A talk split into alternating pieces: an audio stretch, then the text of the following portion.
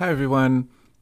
My name is Alexander Reed Ross, and welcome to the Years of Lead Pod, where we talk about the political violence that rocked Italy between the years of 1968 and 1982. In the last episode, we talked about the group Ordine Nuovo, an extra parliamentary far right organization aligned with the fascist movement and inspired by a spiritual leader named Giulio Evola.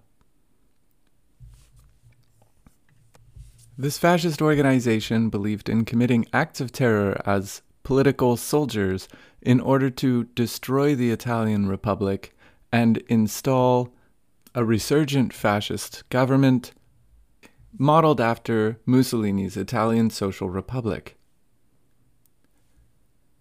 At first, Ordine Nuovo was aligned with the Italian Social Movement, or the MSI, which was created in December 1946 from remnants of Mussolini's followers in the ruins of World War II. But in 1956, Ordine Nuovo split from the MSI, the Italian social movement, because they got tired of the reformist centrist bloc represented by the figure of Arturo Michelini, who had won election as their general secretary. Instead, they wanted the MSI to become a radical, revolutionary far right party from specifically fascist roots, not some conservative anti communist party that wouldn't replace the Republican constitutional order. Part of the impetus for this departure from the Italian social movement came from the creation of a new international fascist organization called the European New Order, developed from fascist leaders in Germany, France, and England. This group would advance more open anti Semitism and more radical anti systemic rhetoric than its predecessor, the European Social Movement, which was formed in relation to the Italian Social Movement or the MSI. So, Ordine Nuovo, or New Order, was splitting with the MSI at the time, at a time where they could join the advent of a new, more incendiary fascist network called the European New Order. But after they split from the mass party model to create their own terrorist organization, Ordine Nuovo themselves experience a split when one of their own insists on creating a political movement that extends beyond the spiritualist doctrines of cultural struggle. See, Ordine Nuovo believed in Giulio Evola's teaching that the world was going through a Kali Yuga, or a dark age, and that they needed to wait in what they called the cup of the grail for the dark age to pass.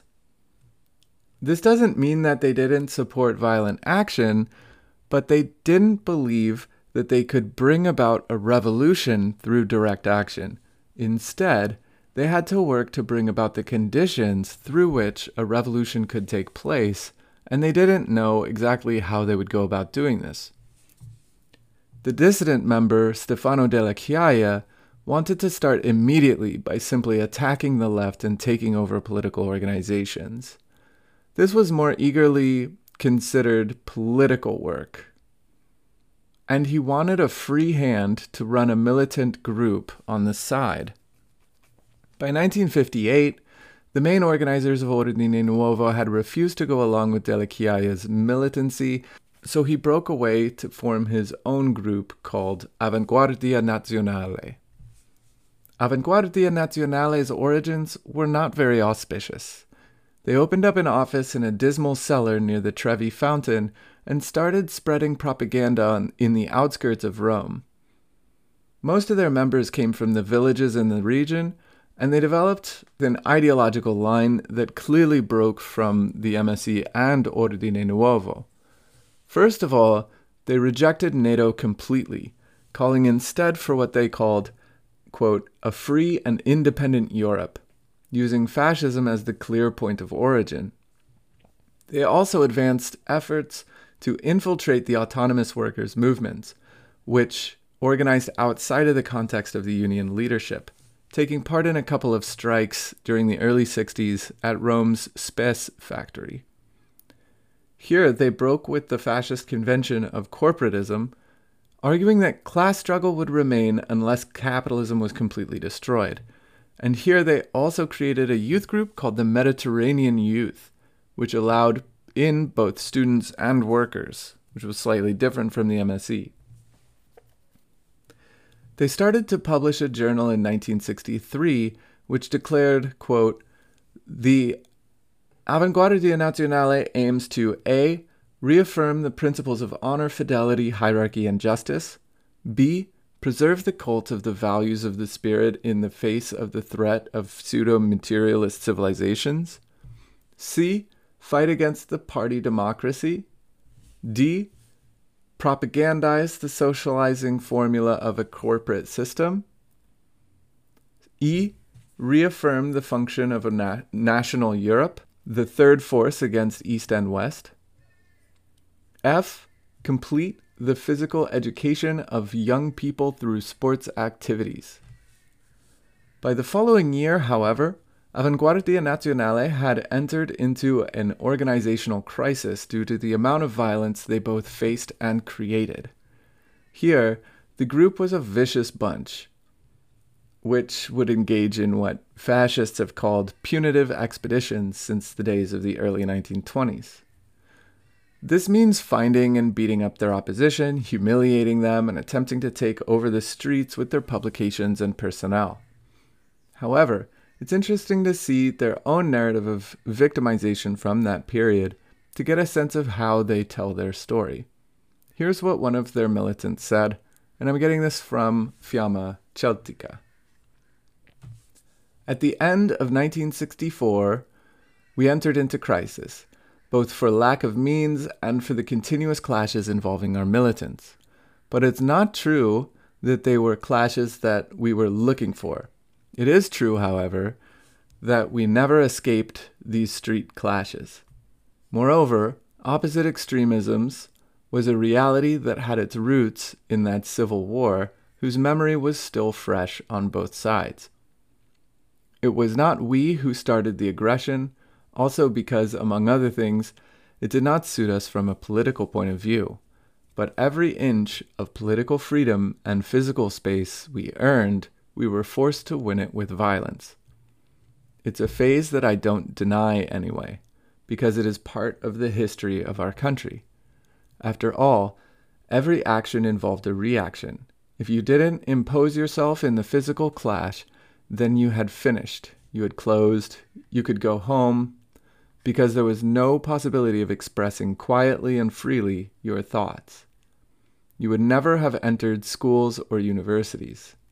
Street violence was therefore not a choice, but a need from which we did not flee and which I claim as a political fact, the son of that time.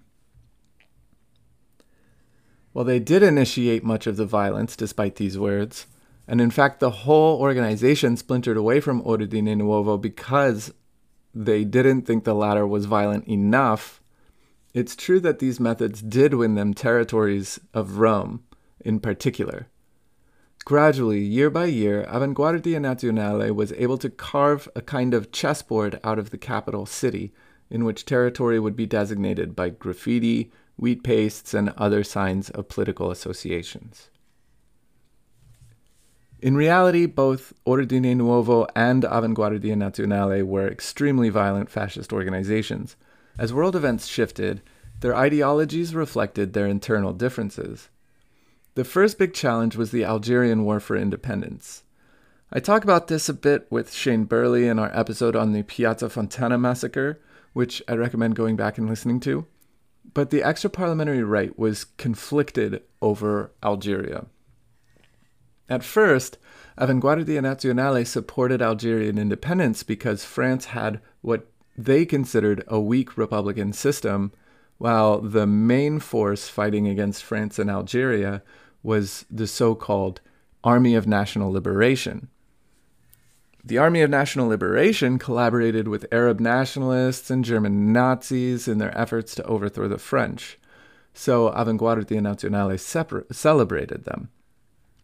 However, the National Liberation Front soon took over from the Army of National Liberation, having a more Marxist line and left wing ideology. At that point, Avanguardia Nazionale's support for independence became more lukewarm. For their part, the main leadership of Ordine Nuovo supported France in Algeria. Pino Rauti recalls, quote, of course, we were with the French against the Algerians, but this position of ours was not against the independence of peoples, nor in favor of colonialism as it went down in history. We didn't see it like this at the time. For us, in those years, a war was being fought against the spread of subversion in the world. And to us, who were the most targeted by communist hatred, this could only scare. Of course, the Algerians had their good reasons, but at that moment we felt on our necks the breath of this strong breath of communism that expanded like wildfire in the world, also enlisting many good reasons, as always happens to the great historical phenomenon. The fact that many of these national liberation movements had embraced the communist cause led us, probably wrongly, to side with them. So you can get from that the idea that the, their self image is somewhat anti colonial, but also against communism. As Avanguardia Nazionale turned toward the Ordine Nuovo position of supporting France and Algeria, both groups began to romanticize the group of French ultranationalist officers fighting for colonialism, the Secret Army Organization, also known by their or- acronym, the OAS.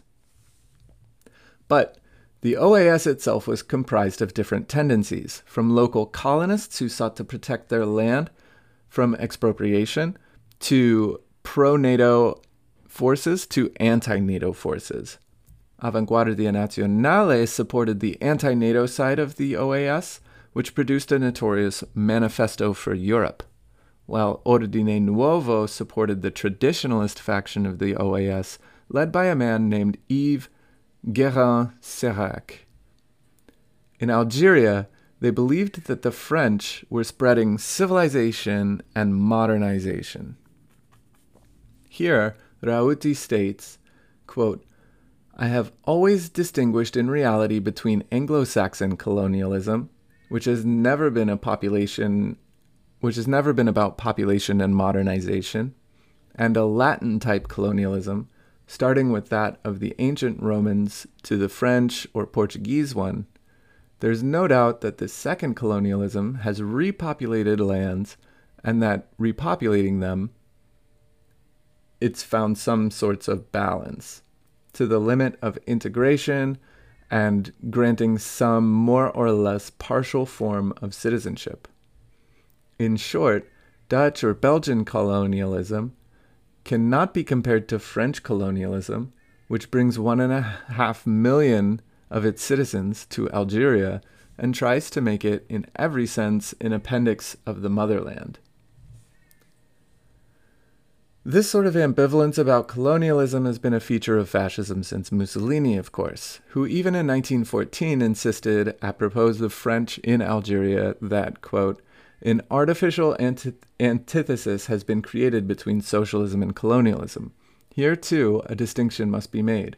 Socialists are not opposed to economic and commercial colonialism, but to political and military colonialism, conquest colonialism. Five years later, in 1919, Mussolini insisted that, quote, Italian imperialism does not exist, nor does British imperialism exist not even the French one. I should understand once and for all about this word imperialism. Imperialism is the eternal and immutable law of life. Basically, it is nothing but the need, the desire, and the will for expansion that every individual, that every living and vital people has within him. And last but not least, Mussolini would differentiate Italian from English imperialism, just like Pino Rauti would do later, stating, quote, And we do not fear the accusation of imperialists. There is imperialism and there's imperialism.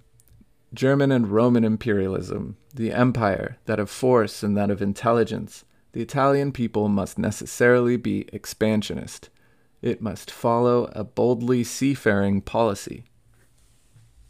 So, long story short, it may seem weird that Ordine Nuovo, as a fascist group, tried to establish some kind of exception to national so- sovereignty in the Third World by arguing for a benign form of modernizing imperialism with roots in ancient Rome, but this was precisely what Mussolini had also done, even before helping to found the fascist movement. Now, although Ordine Nuovo was against military dictatorship and in favor of outright fascism, they did begin to believe, partly through their relationship with the OAS, that a military dictatorship could help get rid of democracy in Italy, and that's what they really wanted. Toward these ends, they collaborated with a faction of the military aligned with General Giuseppe Aloia, who became chief of staff of the Italian army in 1962. The full extent of collaboration remains unknown during this period in the 1960s, but it's presumed to include most generally gathering intelligence on both the right and left wing while enjoying the protection of the state as they carried out anti communist subversion, such as beating people up, bombing headquarters, Im- intimidating union workers, and even infiltration. One of the operatives, with military intelligence, Guido Giannettini, became a member of Ordine Nuovo and worked with Pino Rauti on a book accusing Aloia's enemy in the armed services, Giovanni de Lorenzo, of being a secret communist. We talk about this more in Piazza Fontana episode, but in 1965, Ordine Nuovo members attended a conference brimming with spooks, politicians, and military officers, in which a general strategy was outlined, also known as the strategy of tension full counterinsurgency war against the left, including direct attacks, infiltration, and false flags against civilian targets to make the left look like terrorists. Increasingly, the Ordine Nuovo seemed like clandestine foot soldiers of the military's counterinsurgency strategy, which was itself tied to a potential coup against the Republican system. Rauti and some friends took a trip to Spain after the conference and linked up with the international fascist movement there. He's quite open about all the contacts he made. These are his reflections. Quote, it must be borne in mind that, in those years, Spain above all had become the cradle of world fascism. We went to Spain and met Leon Degrelle, the one to whom Hitler said, If I had a son, I would like him to be like you. We met Otto Skorzeny, the head of the SS Special Forces, Mussolini's liberator. Evola also told us about him. He told us to go meet him because he had met him in Germany and had made a great impression on him. He was right. We thought he was just a soldier of fortune, but he was very prepared. In Madrid, he directed a European circle, organized conferences and debates, but everything in the sunlight. Madrid was full of Croatian refugees. They were Ustasha. They printed their stamps, their coins. They had created a real government in exile. There were the last men of the Iron Guard, the Romanian fascists of Codreanu. It was somewhat it was a somewhat restless world, also full of informants and mythomaniacs, as well as beautiful women a world that, however, had a great influence on Latin America. Juan Perón himself took refuge in Madrid after fleeing Argentina, and in Madrid we met the author of the first Bolivian Revolution, Paz Estenssoro. He was considered a dark agitator who came from Bolivia, a country completely unknown to us. Well, after two or three years, if he doesn't guide the campesinos with dynamite and doesn't occupy La Paz, giving rise to a national popular regime of National Socialism. Returning to Skorzeny, I remember that I once attended a conference he presided over. I talked about my theses on the Slavic world and Germanism, criticizing the former and exalting the second. At one point, a Russian prince arose, sons of white exiles, who told me blah blah blah blah blah. This pa- this part goes on for ages and isn't really interesting. The point is, Rauti knew he was rubbing an elbows with what he calls spies and mythomaniacs, so he was obviously not naive to the whole thing. But A future fight that would prove even more decisive for the Italian extraparliamentary right in 19, came in 1967. The, the coup of Greek colonels against the left leaning democratically elected government. Rauti vaunted what was known as the Greek colonel's coup, which was precipitated by the Night of Fire, during which the right set fires around Athens and blamed the left, overthrowing the government as an answer for the supposed chaos. He recalled, They declared war on the corruption of an old, falling bourgeois regime.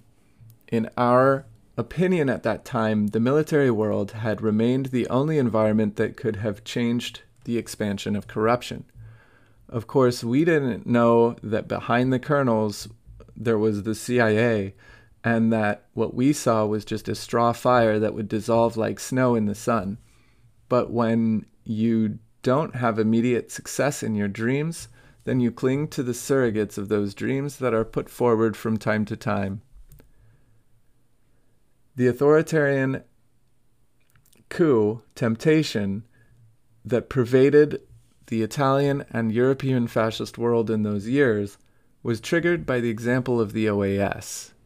We lived in a nation with limited sovereignty, with the communist danger at our borders, and we thought that a reaction of the armed forces could be a harbinger of healthier, less democratic principles, in the deteriorating sense of the word.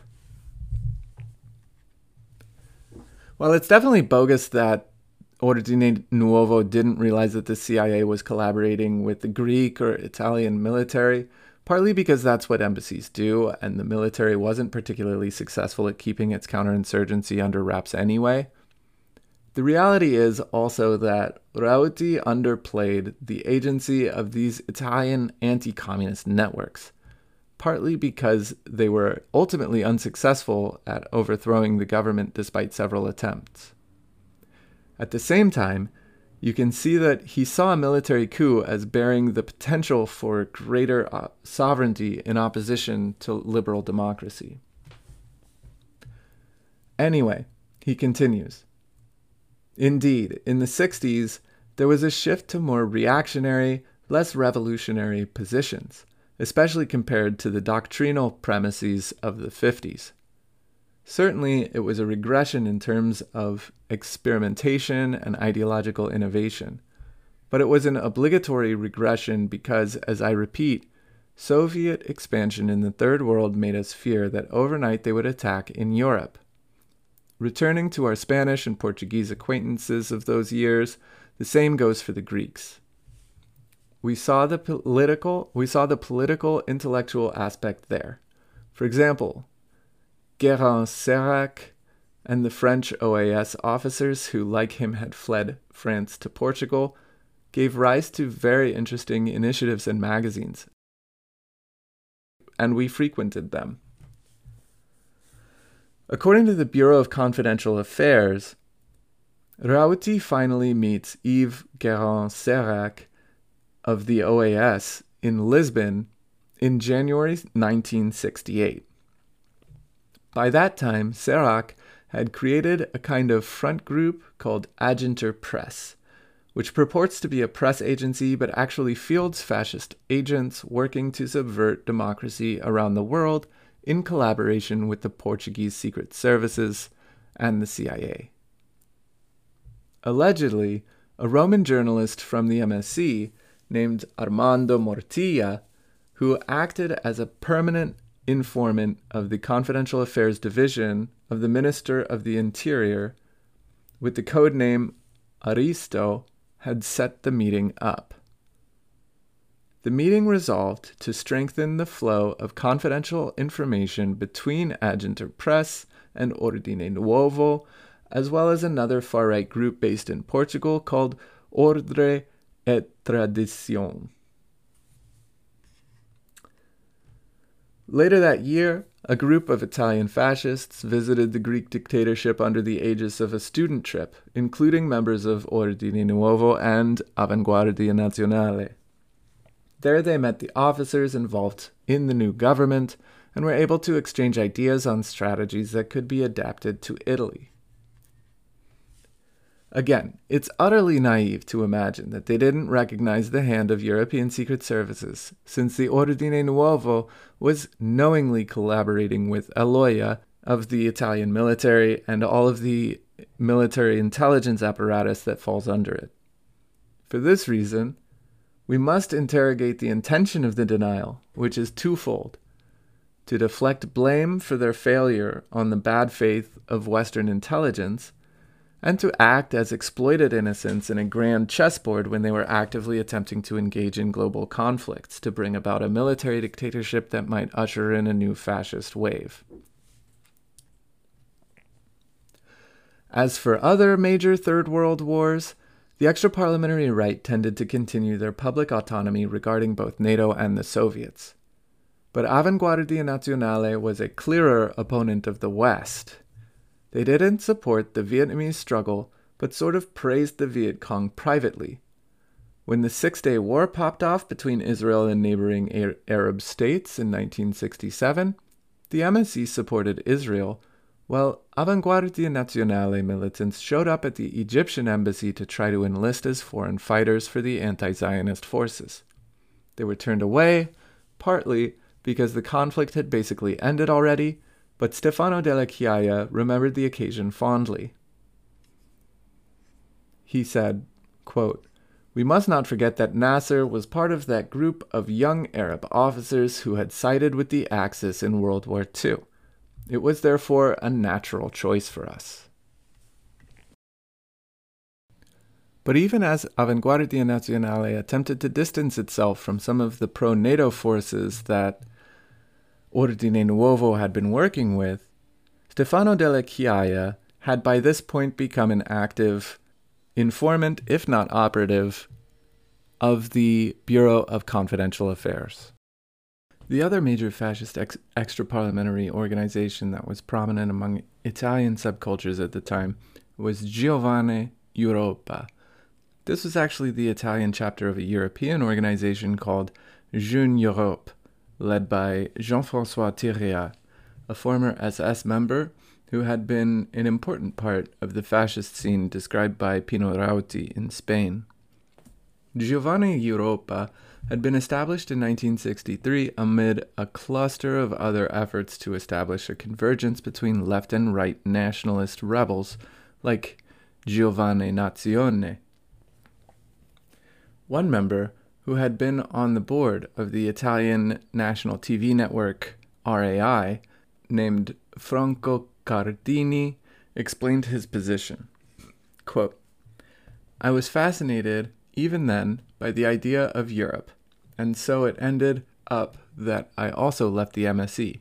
I and other heretics of the MSI remained strangers to both fashion leftistry and Westernism we liked Nasserism, Peronism, and Guevarism, which we did not see as Marxist movements, but as the rebellion of oppressed peoples for centuries.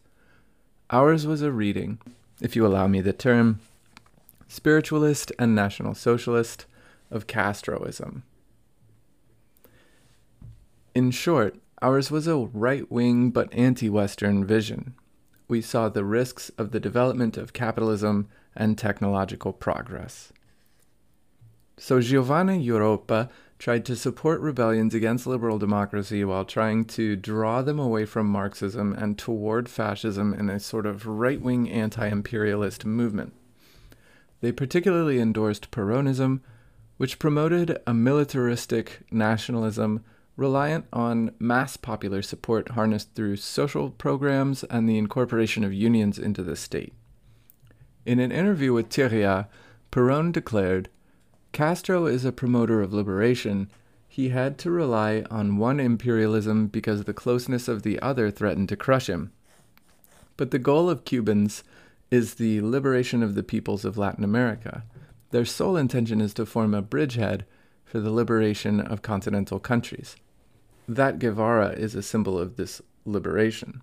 He was great because he served a great cause to the point of embodying it. He is the man of the ideal. It's perhaps true that Giovane Europa was closer ideologically to Avanguardia Nazionale than to Ordine Nuovo, but it drew in members of both. and its first national conference in 1968 brought in none other than Pino Romualdi, who had been one of the earliest leaders of the post war fascist movement with the Fasci di Azione Rivoluzionaria. This conference included the fascist ideologue Claudio Mutti, who we'll talk about in future episodes, I'm sure. Others who started to emerge within the orbit of Giovane Europa included Franco Freda, included Franco Freda, a white-haired attorney from the city of Padua in the Veneto region, who led the local chapter of Ordine Nuovo. Renato Cinquemani and Ugo Gaudenzi from Giovane Europa went on a few months later to form a similar group called Organizzazione Lotta di Popolo, which distinctly had the same initials as the Palestinian Liberation Organization, in Italian the Organizzazione Liberazione Palestina. So the PLO was slightly more militant than Giovane Europa and attracted many of the people in the latter group. They had a few offices in Rome and Naples, a newspaper, and a weird position close to Proudhonian mutualism. As Gaudenzi later reflected, quote, we reiterated European centrality against imperialism and neocolonialism, rejected any statist idea that oppressed the freedom of citizens, both right and left. We proposed the Europe of homelands, also making a federalist speech. The following year, Giovane Europa joined the Communist Party of Italy, Marxist Leninist, in signing a condemnation of Soviet imperialism, while in Parma, the two groups coordinated a demonstration against Russian American imperialism. Now, it's interesting to note that Renato Curcio, one of the founding members of the Red Brigades, had passed through Giovane Nazione before joining the Communist Party of Italy Marxist Leninist briefly in Trento that same year. However, I'm not sure if he was involved in the joint actions or statements of the Communist Party of Italy Marxist Leninist and Giovane Europa. Despite these weird efforts and speculation by the military police that they were funded by China, Giovane Europa seemed outmoded compared to Lotta di Popolo and the latter's organization's critique of capitalism was ported into an obsessive anti Zionism in a way that seemed f- fairly unique at the time. So the following year, Giovane Europa officially dissolved, and its members entered the Lotta di Popolo during a weird conference in which Franco Freda started distributing his pamphlet, The Disintegration of the System.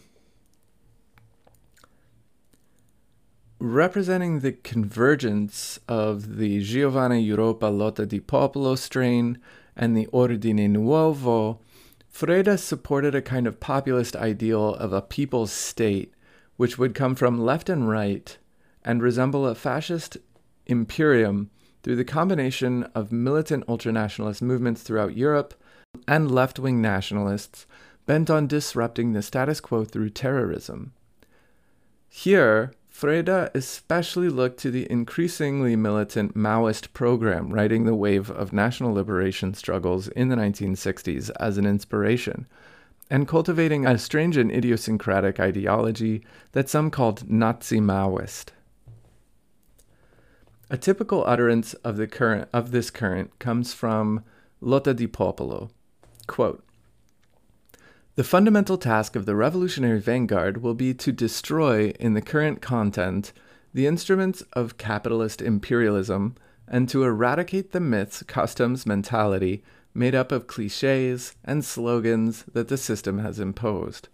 In the present historical situation, the only revolutionary reality that is able to face and defeat capitalist imperialism and outline the march of the authentic human order can be represented by a Europe liberated and built through a people's struggle. A Europe that finds its unity in the maturation and revolutionary convergence of the peoples of Europe, not the Third Bloc aiming at becoming the Third Imperialism, but the guiding force of all oppressed and exploited peoples, aiming at breaking the Soviet American Holy Alliance and freeing man from the oppression of money and technicalism subservient to the United States of America. But despite this current becoming fashionable with Freda's group of Ordinovistas, the Avanguardia Nazionale really didn't want anything to do with it. Delle Chiaie, their leader, recalls quote, For a long time we were confused with Nazi Maoists, with whom we had nothing to do with. Lotta di Popolo had taken on a Nazi Maoist image that we couldn't understand.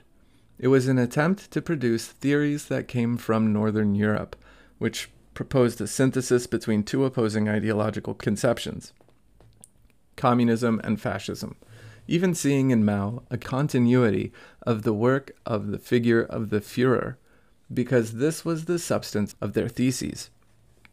It was a very emotional discourse based on aesthetic suggestions, certainly not on an analysis of ideologies and political content. Thus began to appear the inscriptions Hitler and Mao united in the fight, or neither Christ nor Marx viva Mao. Instead, while supporting the tactical alliance with young people from other political backgrounds for a generational unity against the system, we wanted to maintain the different identities of origin without confusing and ambiguous speeches. Delle Chiaie goes on, quote, the combinations made between us and Freda were also wrong. We have never had anything to do with him or his theses. I personally saw Freda twice in my life, the first in 1964, the second in 1965, when Pino Rauti convened a demonstration of all the extra parliamentary groups at the Brancaccio Theater in Rome to try to unite them in a single organization. The third time I saw Freda was in the courtroom of Catanzaro during the trial for Piazza Fontana. I was in a cage and he came to lay down. As for Freda's theses, it should be noted that the things he said in the second half of the 1960s had already been implicit in our political actions for years. Already in 1964, we proposed a Mediterranean pact composed of Latin and Arab countries in anti imperialist and anti Israeli function. In short, we certainly did not need to get closer to Freda's theories, since we have supported very similar things since 1960. So, while Avanguardia Nazionale and Ordine Nuovo certainly collaborated, Freda's doctrine has never been was never fully endorsed by his own organization or accepted by the other. Instead, Delle Chiaie simply agrees with most of its bases while rejecting the importance of Mao. As for Ordine Nuovo, however, the Paduan attorney Franco Freda would play an increasingly important, if deranged and violent, role in the group's worst atrocities, ultimately leading to its inexorable demise.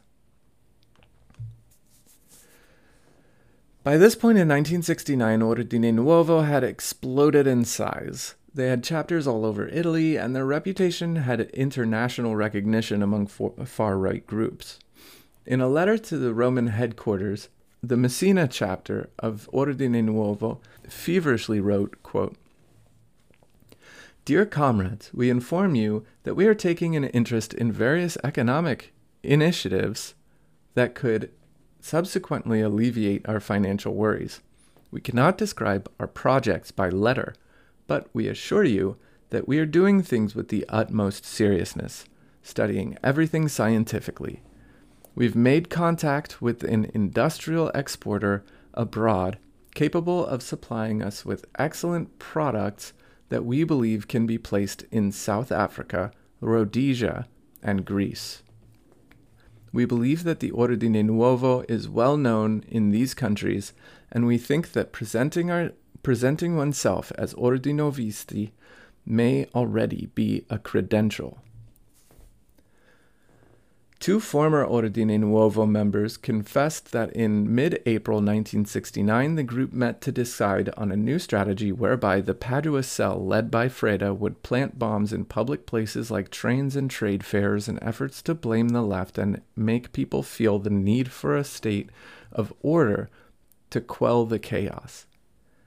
It started with Freda attacking the office of the rector at the University of Padua and quickly escalated to an attack on the telecommunications bank of Milan Central Station, which caused some 20 injuries. For this, a couple of anarchists would be initially blamed, but ultimately Freda faced conviction for it. Later in the month, Giannettini and Freda joined forces to infiltrate the left by presenting some confidential dossier on the right full of fabrications to the leader of the Communist Party of Italy, Marxist Leninist. This doesn't seem to have really advanced their agenda very much, although it might have been an interesting attempt. Similarly, attacks on the Palace of Justice in Turin and Milan both failed the next month. One of Freda's associates, Giovanni Ventura, went on to plant a bomb on the windowsill at the Milan court, but it also failed to detonate. Later on in the summer, on August 8th, Ordine Nuovo members exploded eight bombs in trains and train stations around Italy, having been placed by Freda's team in Rome, Milan, Pescara, and Venice. The following month, on October 2nd, an Ordine Nuovo bomb destroys the Marxist Leninist Union in Messina. But the next day, some wires got crossed on the other side of the country. Rauti's close collaborator, Giannettini, is set to join the President of the Republic, Giuseppe Saragat, on a mission to Trieste with press credentials provided by the MSI's newspaper, Secolo d'Italia. Unofficially, he had been commissioned by the military intelligence to, quote, make contact with Yugoslav journalists behind the curtain who present aspects of vulnerability from an ideological point of view and who are open to the Western way of life. However, on that same day, something else is afoot. Allegedly, Ordine Nuovo member Carlo Digilio from the Veneto brought explosives to a Trieste apartment where four other members, Francesco Neami, Manlio Portolan, Claudio Bressan, and Claudio Ferraro Martino made a couple of bombs. One of the bombs, weighing six kilos, was planted on the windows of a children's school and set to explode during class time, but the device failed. Another attack elsewhere at the border also failed. All the accused fascists were acquitted despite witness testimony from two other neo fascists. A couple of weeks later, Giannettini goes to Germany with Pino Rauti to meet some high level fascists and military manufacturers. While all these bombings and attacks are taking place, Rauti looks increasingly disconnected from the group's militants, doing the dirty work and causing damage. The final straw comes when the radical fascist Giorgio Almirante is elected to leadership of the MSI and Rauti decides to rejoin the Ordine Nuovo to the fascist party fold. One Ordinovista residing in South Africa wrote home with considerable regret and sadness. Quote, I receive your letter with the fatal news of the return of the center to the MSI. It still doesn't seem real to me, and I can't seem to reason through it. But how is it possible that it ends up like this? I can't find words to express my indignation. The conclusion to be drawn, for me, is only one. This is the end of the Center as an organization of revolutionary politics. One cannot join a party paid for by the American boss and Confindustria. An anti national party, therefore, and then hope to be taken seriously if one poses as revolutionaries. The National Revolution is the CIA funded uprising against the Yalta Order. Not bad as a Machiavellian design, but how sad to end up like this sitting down on a managerial Messina chair. After having measured oneself even with the traditional values and symbols, to end up playing with various mixed drinks. So the Ordine Nuovo was splitting apart at the seams, in one direction toward political revolution, and in the other toward rejoining the fascist party. And it would be in this tenuous political situation that on December 7th, 1969, the Freda cell of Ordine Nuovo would bomb the agricultural bank in the Piazza Fontana of Milan, killing 17 people and injuring more than 80, in what became known as the mother of all massacres. In the next episode, we'll cover the inception of the splinter group Movimento Politico Ordine Nuovo and its ensuing trail of bombings and destruction and death. I'm Alexander Reed Ross, and thanks again for listening to the Years of Lead pod. If you liked what you hear, please leave us a nice rating and give us five stars or whatever on the platform of your choice. And if you have the opportunity, feel free to pitch in at the Patreon, where we've got lots of bonus episodes, interviews, and stuff you may never have heard of before. Thanks again. This has been the Years of Lead Pod.